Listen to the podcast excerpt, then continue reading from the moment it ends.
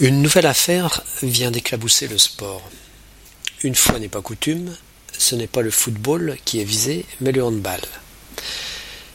Une suspicion de paris truqué a été révélée récemment dans la presse, et depuis quelques jours, des sportifs de haut niveau sont régulièrement cités comme étant impliqués dans cette affaire.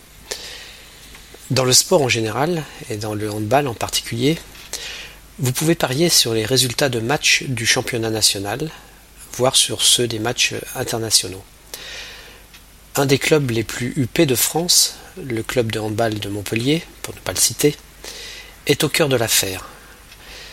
Certains joueurs très connus qui évoluent dans ce club et qui jouent également en équipe de France, que vous avez certainement vu aux Jeux olympiques de Londres, auraient volontairement laissé filer un match contre une équipe plutôt faible lors du dernier championnat de France.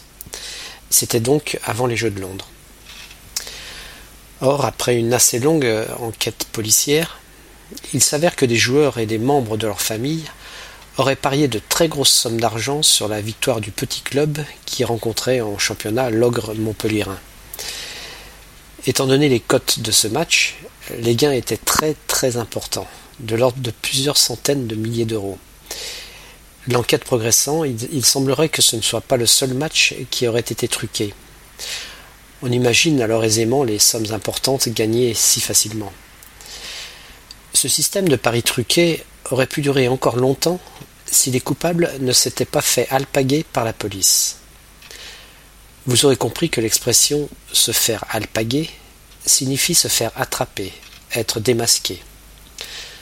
Ce terme ne s'utilise que dans des situations en rapport avec des infractions ou violations de la loi. Par exemple, se faire alpaguer avec de la drogue cachée sur soi, se faire alpaguer par le fisc, si vous oubliez par exemple de payer vos impôts. Mais vous ne vous faites pas alpaguer par un ami qui veut vous inviter à boire un verre, sauf peut-être s'il veut que ce soit vous qui payez l'addition. Pour conclure, je ne cherche pas à excuser les joueurs qui ont triché, mais je voudrais seulement pointer du doigt l'énorme disparité en termes de salaire qu'il peut y avoir entre des joueurs de football et des joueurs de handball. On peut alors comprendre, sans pour autant les excuser, que certains joueurs aient voulu augmenter leur salaire de façon un peu illégale.